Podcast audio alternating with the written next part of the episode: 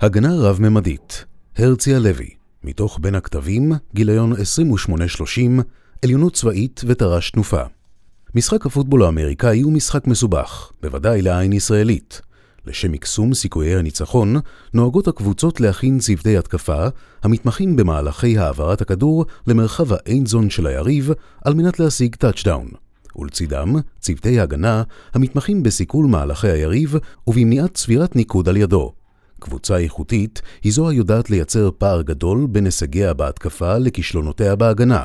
כלומר, מהלכי יריב מסוכלים ולא מוצלחים ככל שניתן, ומערכי התקפה רבים ומוצלחים מצידה.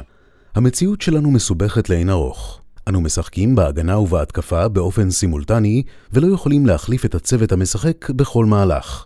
כמות האפשרויות והכלים במלחמה היא אינסופית, ומחיר הטעות משפיע על הגייסות בקרב ועל הציבור בעורף, יותר מאשר השפעתו של הפסד צורב במשחק ספורט מכריע. במלחמות העבר הייתה התקפה הרכיב הכמעט בלעדי שנחשב, וההגנה נותרה כרכיב שולי, לשיקולים האופרטיביים והטקטיים נוספו גם שיקולי אתוס ותרבות ארגונית.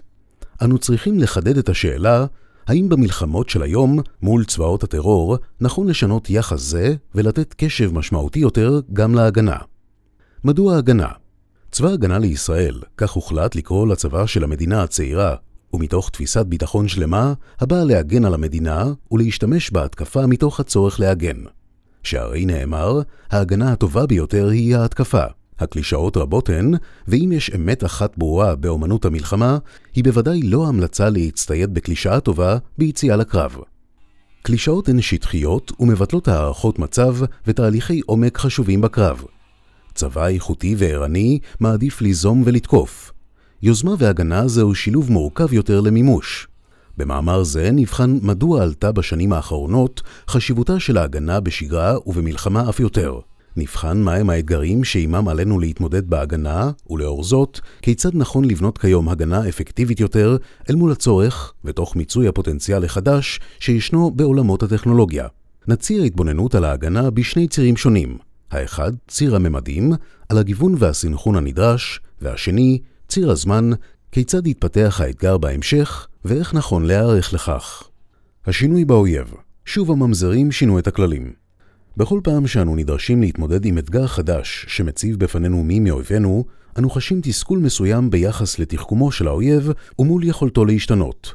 אך בבחינה מעמיקה יותר של הדברים, שינויים אלה נובעים דווקא מחוזקנו היחסי באזור ומעליונות שבנינו לעצמנו בכמה תחומים.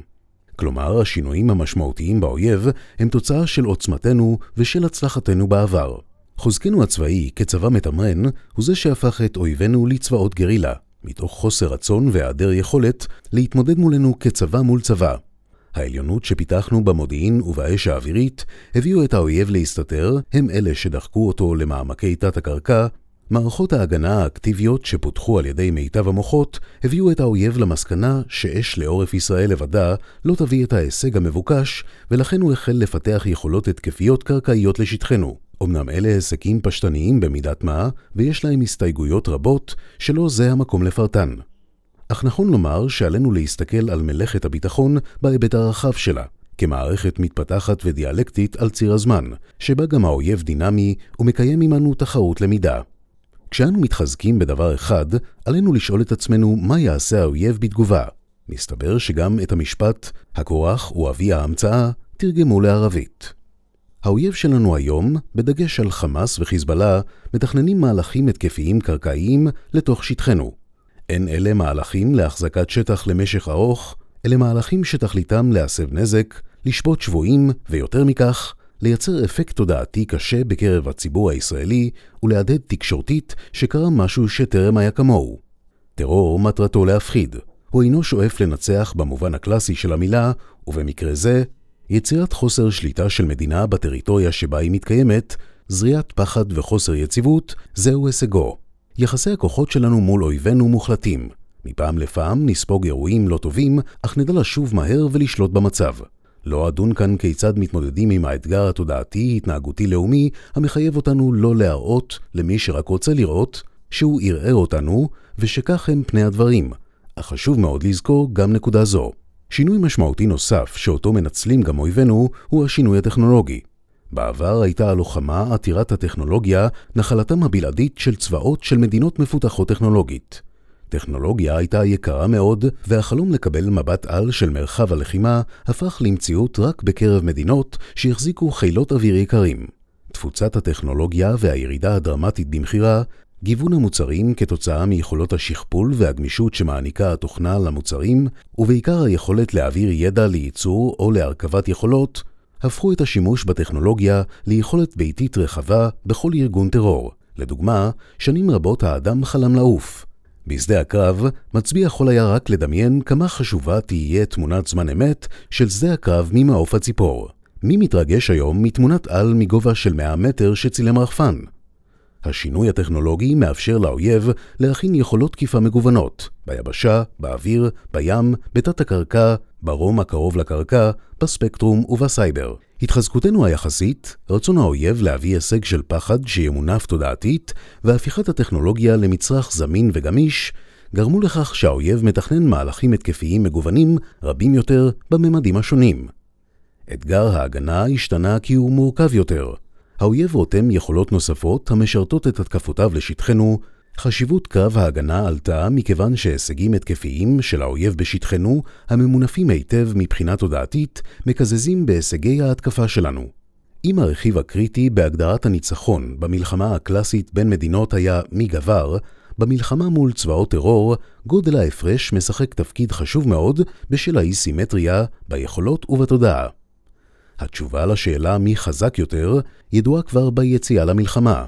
זוהי תוצאה שלא נכון לקבל, צריך לדעת לתקוף בעוצמה, בקטלניות ובחדות.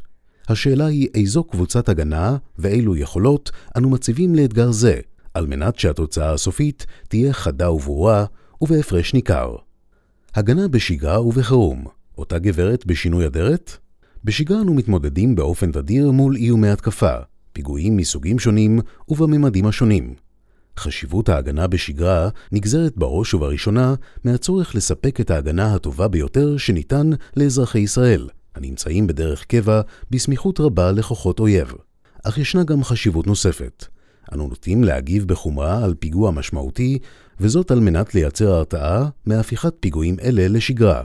מסיבה זו, מניעת אירוע התקפי של האויב באופן מוצלח גם מסכלת את הפיגוע עצמו ופוגעת באויב, וגם מאפשרת גמישות רבה יותר בבחירת התגובה המושפעת מהצלחת האויב. אם אירועי החטיפה ברצועת עזה ובלבנון בשנת 2006 היו נכשלים באמצעות הגנה טובה שלנו, ההרתעה הייתה נוצרת גם מעצם הצלחת הסיכול, וכך היינו יכולים להרשות לעצמנו לשקול תגובה שונה בזמן או במהות, ולהימנע מכניסה למלחמה בתנאים שהכתיב לנו האויב.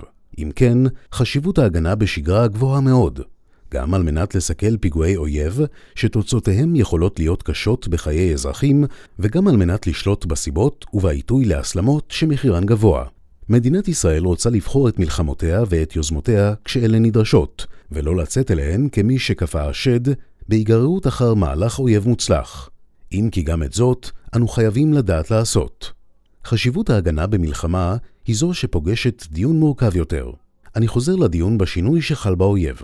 מבחינת צבאות הטרור, כניסת צה"ל לשטח המדינה שבהם הם שוהים ואף פגיעה בתשתיותיהם אינה נחשבת מפתיעה או מכריעה, כל עוד הם הצליחו לייצר פגיעה קשה בעורף ישראל באש, ובעיקר במהלך התקפי קרקעי. לכן, עלינו למצוא את הדרך להגנה חזקה ואפקטיבית יותר גם במהלך מלחמה. חשיבות ההגנה במלחמה היא גבוהה מאוד, אך כאן עליה לדעת להצטיין ככינור שני. ריכוז המאמץ צריך להיות בעדיפות למהלכים ההתקפיים, אך עלינו לייצר שיטת הגנה שגם במלחמה תדע לסכל חדירות ולפגוע באויב פגיעה קשה בניסיונות אלה. זאת כדי שההגנה תהווה נקודת משען משמעותית להתקפה מכריעה. מדוע רב-ממדי? יש משהו לא הוגן באתגר ההגנה. המגן נדרש להיות דרוך וערוך תמיד, בעוד התוקף יכול להתאמן ולנוח. ולדרוך עצמו רק כשהוא מחליט לתקוף. על מנת לתקן אי שוויון זה, צריך מודיעין טוב שיאמר לנו מתי לרכז מאמץ, וכן נדרש לבחון את הממדים השונים ואת הקשר ביניהם, כדי להעלות את הסיכוי שנהיה מוכנים בזמן, במקום ועם היכולות המתאימות. לפני שנדון ברב-ממדיות כתופעה, נכון לומר כמה מילים על הממדים עצמם. אנו רגילים להתבונן על העולם ולחלקו לשלושה ממדים פיזיים. יבשה, אוויר וים. לצורך ההגנה, כל אחד מהממדים הללו יכול להיות מחולק בצורה גסה לשני מרחבים שונים, הקרקע והתת-קרקע, האוויר והרום הקרוב לקרקע, פני הים והמרחב התת-ימי. בשנים האחרונות אנו מוסיפים לניתוח שלנו מימד רביעי, מימד הסייבר. הוא שונה מהותית משלושת קודמיו, שכן הוא היחיד שעוצב בידי בני אנוש וגם ימשיך להתעצב. אך הוא בפירוש מימד נוסף המאפשר לתקוף ולהגן. גם בו ניתן לדבר על חלוקה גסה שאינה חלוקה מוציאה, בין מרחב הרשת למרחב הספקטרום. תדרי הרדיו לתחומיהם. אנו חיים היום בעולם שבו האינטגרציה גוברת. המיקום שלנו על פי הסלולר חושף אותנו לפרסום אחר, והתעניינות שלנו במוצר אחד מעלה בפנינו מיד מוצרים נלווים אפשריים, כך גם בלחימה. כשהאויב תוקף, הוא מכין גם איסוף מקדים ומלווה, הטכנולוגיה שלו פועלת לקראת ותוך כדי על מנת לשפר את יכולות ההתקפה, והוא מן הסתם ירצה גם לחסום את רשת הרדיו שלנו באמצעות פעולה בספקטרום. מול האיום הרב-ממדי נדרש מענה שמייצר שלם הגדול מסכום חלקיו. השילוב בין הגנה להתקפה ובין הממדים השונים מייצר בעבורנו הרתעה להתקפת אויב. תמונת הגנה המתבוננת על הממדים יכולה לזהות התקפה באמצעות סימן באחד הממדים גם אם אינו המאמץ המרכזי של ההתקפה. חיפוש בכל הממדים ובממשקים שביניהם יכול להעלות משמעותית את הסיכוי למנוע הפתעה. מצאת סימן במימד אחד, דרוך ואכן את כולם.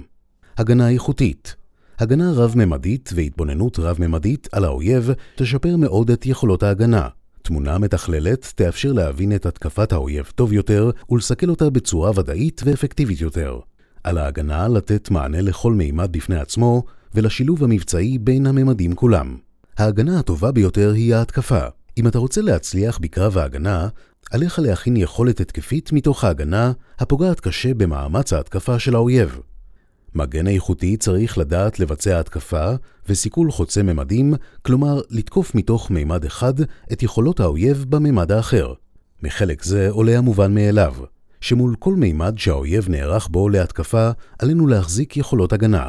אך התובנה המעניינת יותר, שיש בה גם פוטנציאל רב יותר להישגים, היא שהרוצה בהגנה חזקה חייב להחזיק תמונה כוללת של כל הממדים ושל ההשפעות ביניהם, לצד יכולות פעולה הגנתיות והתקפיות אשר חוצות ממדים ומסייעות ביניהם. אז כיצד נכון לעשות זאת? עקרונות ההגנה הרב-ממדית שני צירי התפתחות על מנת לנסח את עקרונות ההגנה הרב-ממדית, נדרש לחשוב בשני צירים שונים. הראשון, ציר הממדים, כיצד מסתכלים על כל הממדים, על המרחבים ועל האינטגרציה ביניהם. הציר השני הוא ציר הזמן. ישנו הכרח להסתכל על אתגר ההגנה כעל בעיה דינמית מתפתחת. נתבונן על שתי הנחות. אחד, האויב יחזיק בעוד חמש שנים יכולות שאין ברשותו כיום. שתיים, כל יכולת חדשה שלנו שהאויב יכיר, תחולל אצלו ריאקציה שתחילתה בלמידה וסופה בהשתנות גם בבניין הכוח. עלינו להתייחס להנחות אלה כאל הנחות עבודה, שסבירות גבוהה מאוד שתמומשנה. הנחות אלה חייבות להביא אותנו לחשוב על התפתחות הבעיה במימד הזמן ולתכנן הגנה שתדע להתפתח ולהתקדם בתוך תחרות הלמידה הזו. תהליכי בניין הכוח לוקחים זמן רב ועולים כסף רב. אם ניגש מראש לבניין כוח תוך הנחת שדרוג היכולות בעתיד, נבטיח מצב טוב יותר בעוד חמש שנים. בנוסף על כך, תכנון זה על פני הזמן יאפשר לנו לבדל יכולות הגנה מסוימות למלחמה בלבד, על מנת לא לשחוק אותן בשגרה. אם כל פעם נטעה לחשוב שההמצאה הבאה תהיה הפתרון המושלם ולתמיד, נמצא את עצמנו מפתחים כל פעם מחדש יכולות חדשות, לכן נדרש לנקוט בגישה של בניין כוח פתוח. צניעות תכנונית המניחה את השיפור שיידרש, מאפשרת רציפות בהגנה במשך הזמן, חיסכון כספי בשילוב השדרוגים הבאים ביכולות הקיימות, ובסך הכל מביאה הישג טוב יותר לאורך זמן. אלה העקרונות המרכזיים על מנת לתכנן הגנה ויכולות הגנה מול כלל הממדים ובאופן שיהיה תקף לאורך זמן. המודיעין קשה לחשוב על הגנה איכותית ללא מודיעין איכותי. ידועה האמירה, חזקה כי קו המגע לעולם ייפרץ. לעולם זהו תיחום זמן אינסופי, אך מה שבוודאי יכול לסייע לדחות עוד ועוד את פריצת קו המגע, הוא מודיעין טוב, שלעולם אמנם לא ידע הכל, אך יכול להעביר את מלאכת ההגנה לשטח היריב באמצעות טיפול בכלים התקפיים לשיבוש או לסיכול. המרכיבים המרכזיים הנדרשים במודיעין 1. איסוף מולטי-דיסציפלינרי, על מנת לדעת את יכולות האויב באופן בסיסי ואת כוונותיו נכון לתקופת זמן מסוימת. 2. תמונת אויב רציפה ומתעדכנת על היערכות האויב ועל תשתיותיו. 3. מודיעין למטרות באופן שיאפשר לפגוע ביכולות ההתקפה של האויב עת יידרש. 4. מודלי התראה על מנת לאפשר למגן לרכז מאמץ מול תרחישים מסוימים על פי מידת סבירותם וחומרת תוצאת התממשותם. תוחלת הסיכון. 5. יכולת עיבוד מידע רב לכדי ידע המשרת את ההגנה. יפורט בסעיף הבא על אודות הניטור. ניטור ואחיזת הממדים. אנו חיים בעולם טכנולוגי, רווי סנסורים, ובו כוח הולך וגובר של אגירת מידע, עיבודו לידע ויכולות להשתמש בידע בהקשר הנכון. על מנת לקבל תמונה שלמה על אודות המתרחש בכל נקודת זמן, ובכדי להיות מסוגלים לתת את ההתראה בזמן, נדרש היום לנטר את כל הממדים, את המתרחש בים, ביבשה, באוויר ובספקטרום, על מרחבי הביניים אשר פירטתי קודם לכן. ניטור כזה לאורך זמן יאפשר להפוך מידע לידע בזכות אלגוריתמיקה מתאימה. הוא יאפשר לזהות חריגות משגרה ולייצר סימנים מעידים שקשה לזהותם אחרת. כשאנו נקליט את מרחב ההגנה, על כל ביט ופיקסל בכל אחד מהממדים, ונזין את ההקלטה הזו למכונה הנכונה, היודעת לזהות אפילו חריגות ושינויים קלים מהשגרה, נדע להתריע בפני התקפה במרחב מסוים ולהיערך אליה. ניטור זה חשוב בכל מימד בפני עצמו, אך הוא מועיל בהרבה כשהוא מתבצע בנקודה אחת, המרכזת את כלל המידע מכל הממדים, ויודע גם להצליב ביניהם. הסתכלות מתכללת ממדים מעצימה את האפקטיביות אם האויב עובד רב-ממדי, אוסף לפני התקפה, פועל בספקטרום, מכין מערכים מיוחדים, הסבירות שיבצע טעות ויחשף מוקדם בכל היכולות היא נמוכה. חשיפת האויב באחד הממדים, ללא הסתכלות רב-ממדית, לא בטוחה שתספיק כדי להוציא אותנו משגרה. אנחנו נראה רק חלק קטן מהפיל, לא בטוח שנשכיל להבין שזהו פיל. לעומת זאת, בהסתכלות רב-ממדית, כל סימן באחד הממדים ייבחן בשאר הממדים, ועל ידי זה יעלה משמעותית הסיכוי להבנת התמונה כולה ולסיכול המהלך. כך ניתן להגיע לנקודת יתרון מול האויב. כשאני יודע משהו על אודות האויב, והוא לא יודע שאני יודע זאת, זוהי עמדת כוח המאפשרת מגוון פעולות, ומאפשרת להגנה להיות הגנה מפתיעה וקטלנית למול פעולות האויב. ברגע שהאויב בחר לבצע התקפות לשטחנו, הוא חושף את עצמו לסיכון, כאן הוא אינו יכול להיטמע באוכלוסייה אזרחית, ואת זאת נכון למצות לכדי זיהוי ופגיעה. חשיבות הניטור בהגנה גבוהה מאוד, בעבור השגרה ובעבור החירום.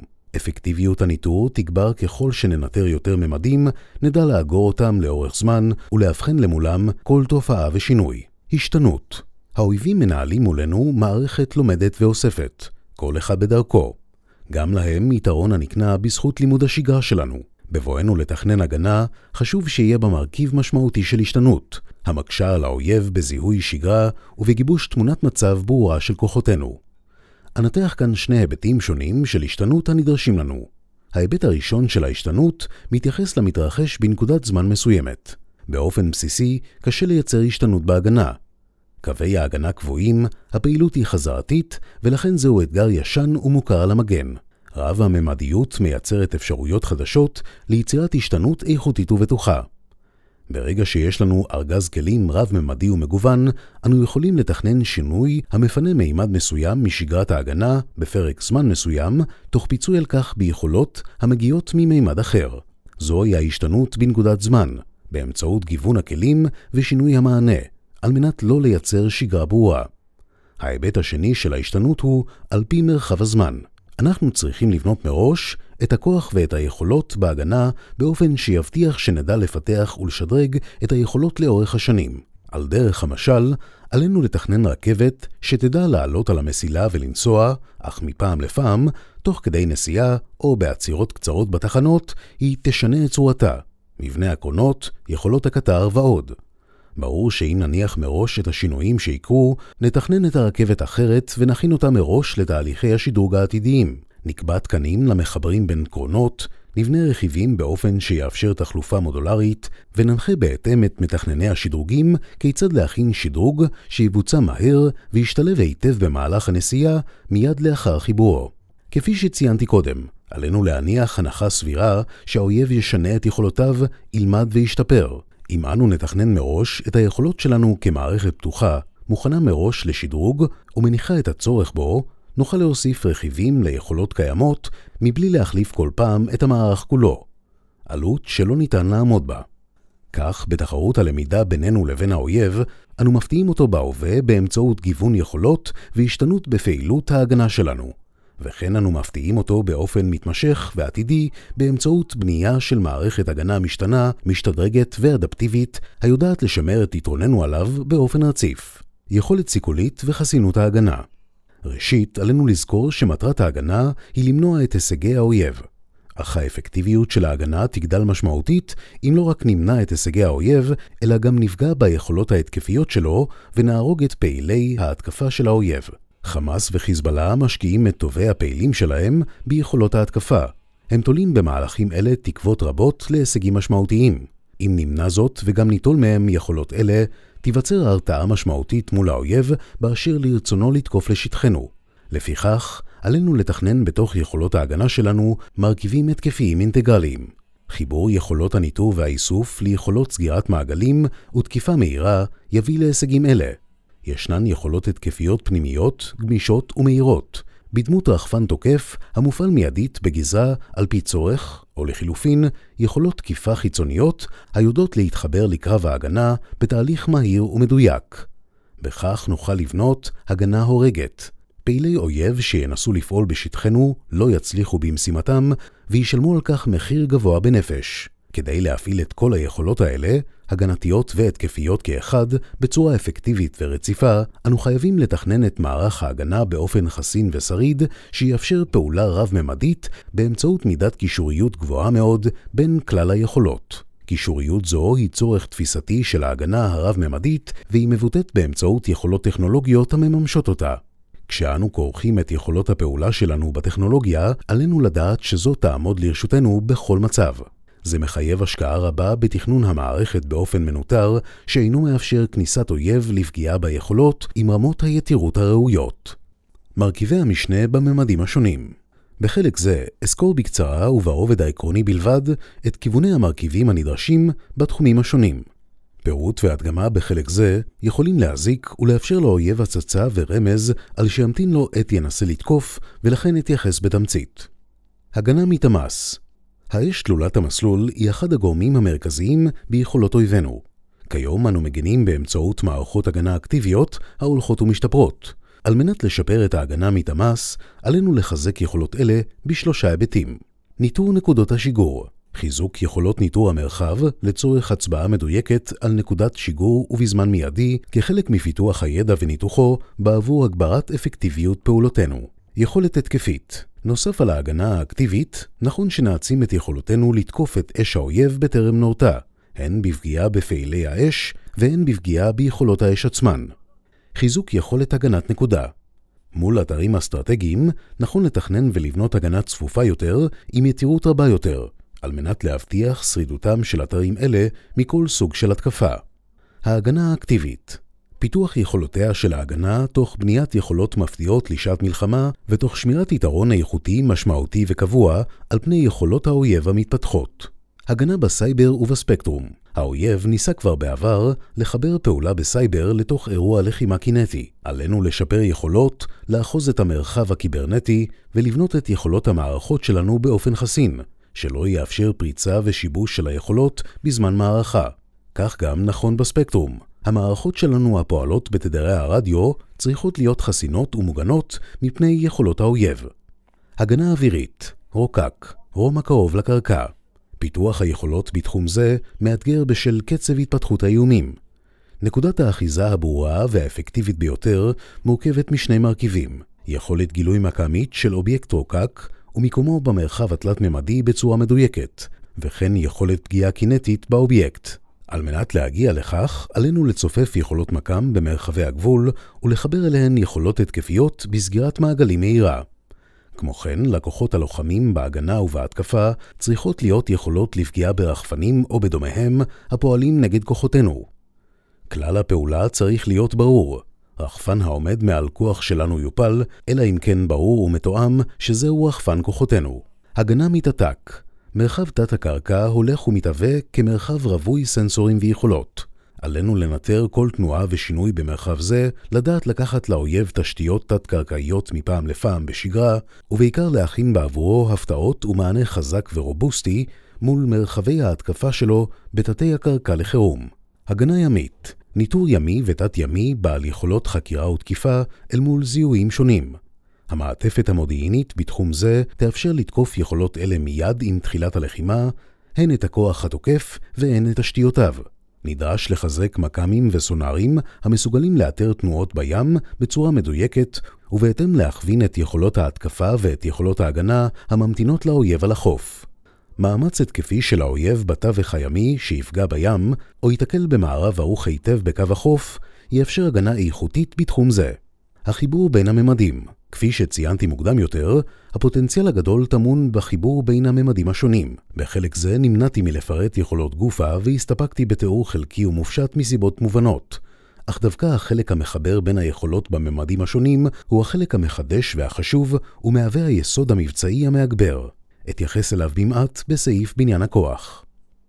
בניין הכוח גם כיום אנו ערוכים עם יכולות הגנה טובות, אך השאלה היא, מהם הדברים המרכזיים שאותם נכון לשנות על מנת לקבל הגנה רב-מימדית איכותית יותר, על פי מה שהגדרתי ותיארתי במאמר זה. לא אתייחס כאן ליכולות ספציפיות בממדים השונים, אלא יותר לרובד התפיסתי והמחבר בין הממדים. פיקוד ושליטה רב-ממדיים. אנו בנויים בשגרה כך שכל מימד פועל תחת שרשרת פוש נפרדת. תנאי ראשון לקיומה של הגנה רב-ממדית הוא לייצר מערכת פוש אחת אחודה. כנראה שאין זו מערכת קלאסית של כפיפות בשל ריבוי התחומים והגורמים, אך יש כאן מרכיב עולה של שותפויות.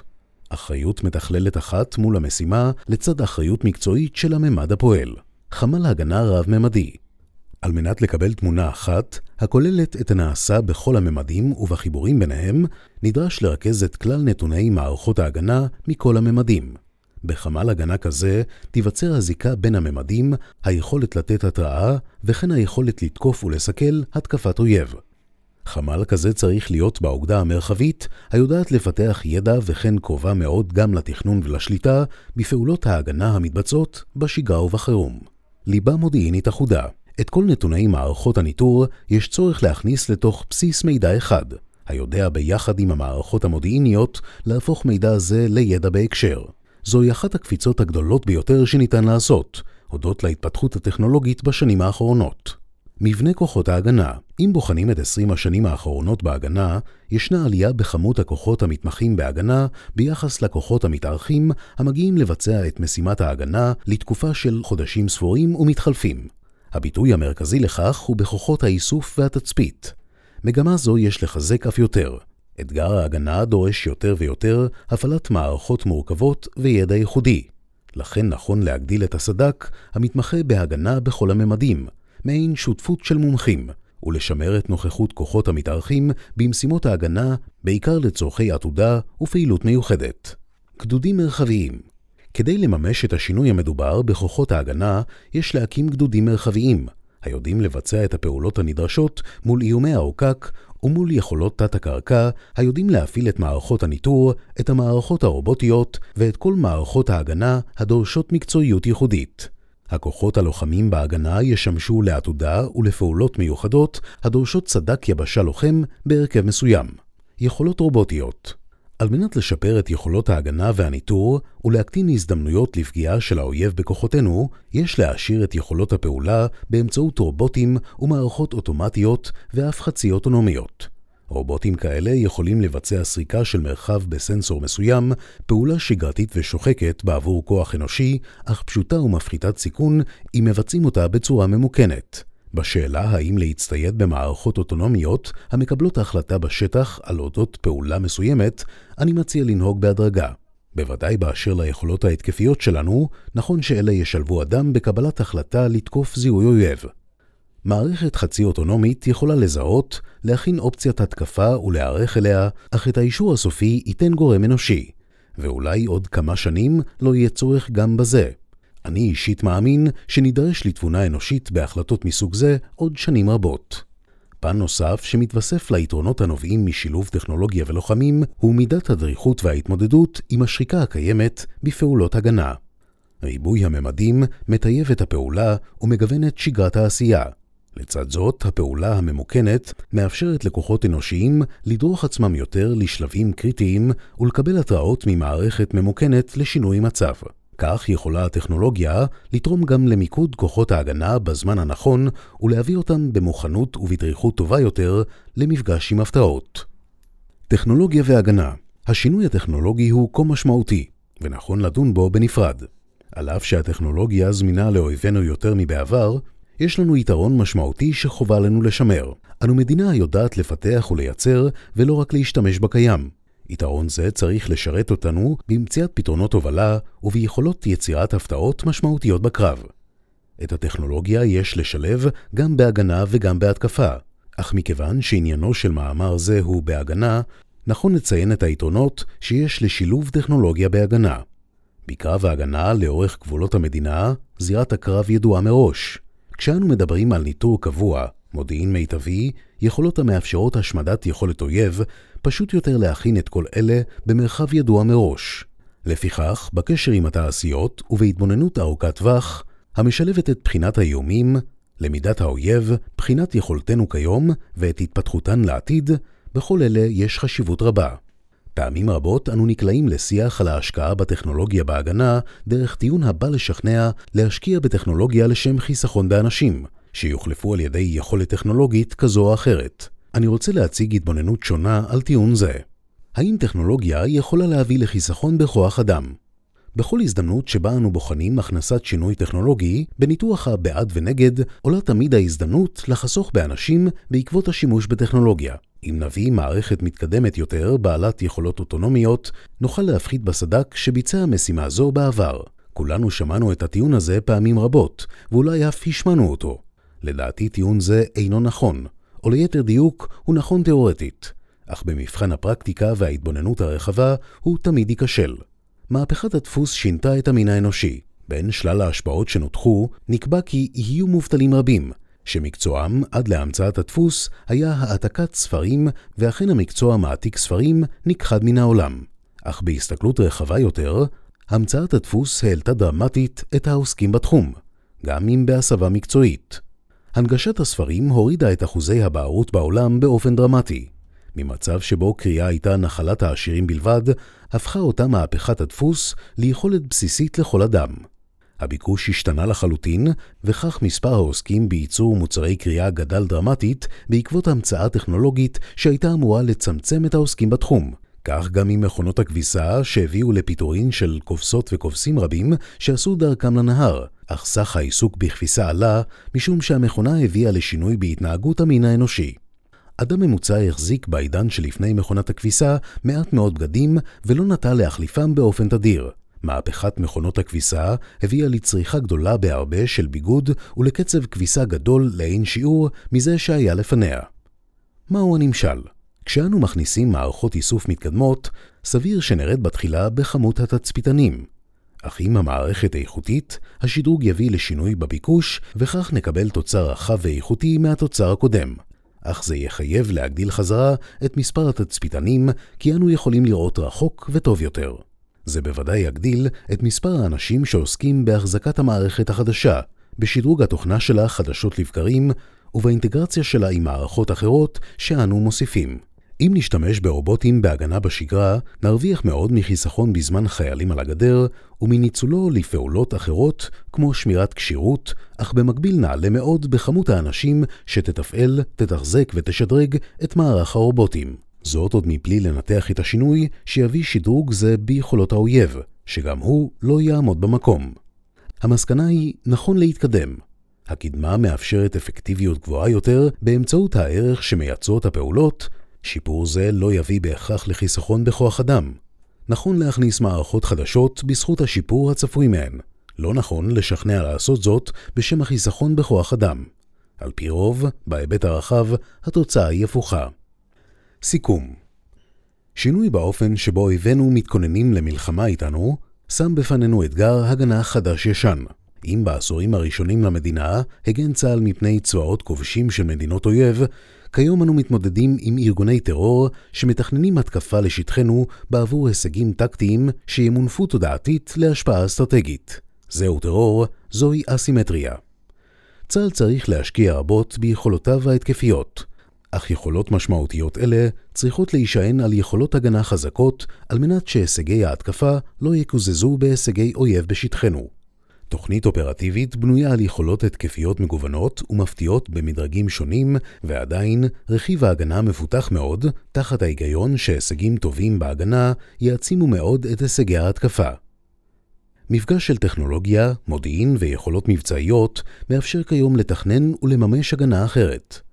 הגנה המתבוננת על כל הממדים, יבשה, אוויר, ים וסייבר, ומתבוננת גם על המרחבים ועל הקשרים שביניהם. בניין כוח שכזה יכול לתת לנו התראה טובה יותר לקראת התקפה בשגרה או במלחמה.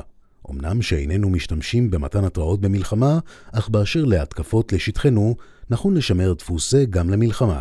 הוא יאפשר לנו לזהות באמצעות ניטור ולסכל באמצעות יכולות התקפה החוצות בין הממדים השונים ומביאות לפעולה חדה וממוקדת לסיכול התקפת האויב ולפגיעה בפעיליו וביכולותיו. כך נייצר עליונות הגנתית, כך נבנה הגנה הורגת. יכולת שהאויב תולה בה תקוות רבות, תענה במענה חזק וקטלני. יוזמה בהגנה, בשגרה ובמלחמה אינה טבעית לנו, אך נחוצה יותר מתמיד ואפשרית בזכות גיוון היכולות הקיימות. במאמר זה ניתחתי את השינוי שחל באויב ואת השינוי שאנו צריכים לחולל אצלנו, על מנת להפוך סיכון להזדמנות. נתתי גם את נטייתו של האויב לפתח דברים חדשים כל אימת שאנו מתקדמים בתחום מסוים. חובה אם כך לעסוק בשאלה מה יפתח האויב לאחר שנתייצב על הגבול עם הגנה רב-ממדית איכותית. קשה לענות על שאלה זו, אך דבר אחד בטוח, אסור להניח אף פעם שמצאנו את הפתרון שלא יאותגר, ולכן עלינו להקפיד לשמר פער איכותי מתמיד מאויבינו. אומרים על ההגנה שהיא סיזיפית. על סיזיפוס נגזר לגלגל את הסלע במעלה ההר מבלי שזה יביא לתועלת.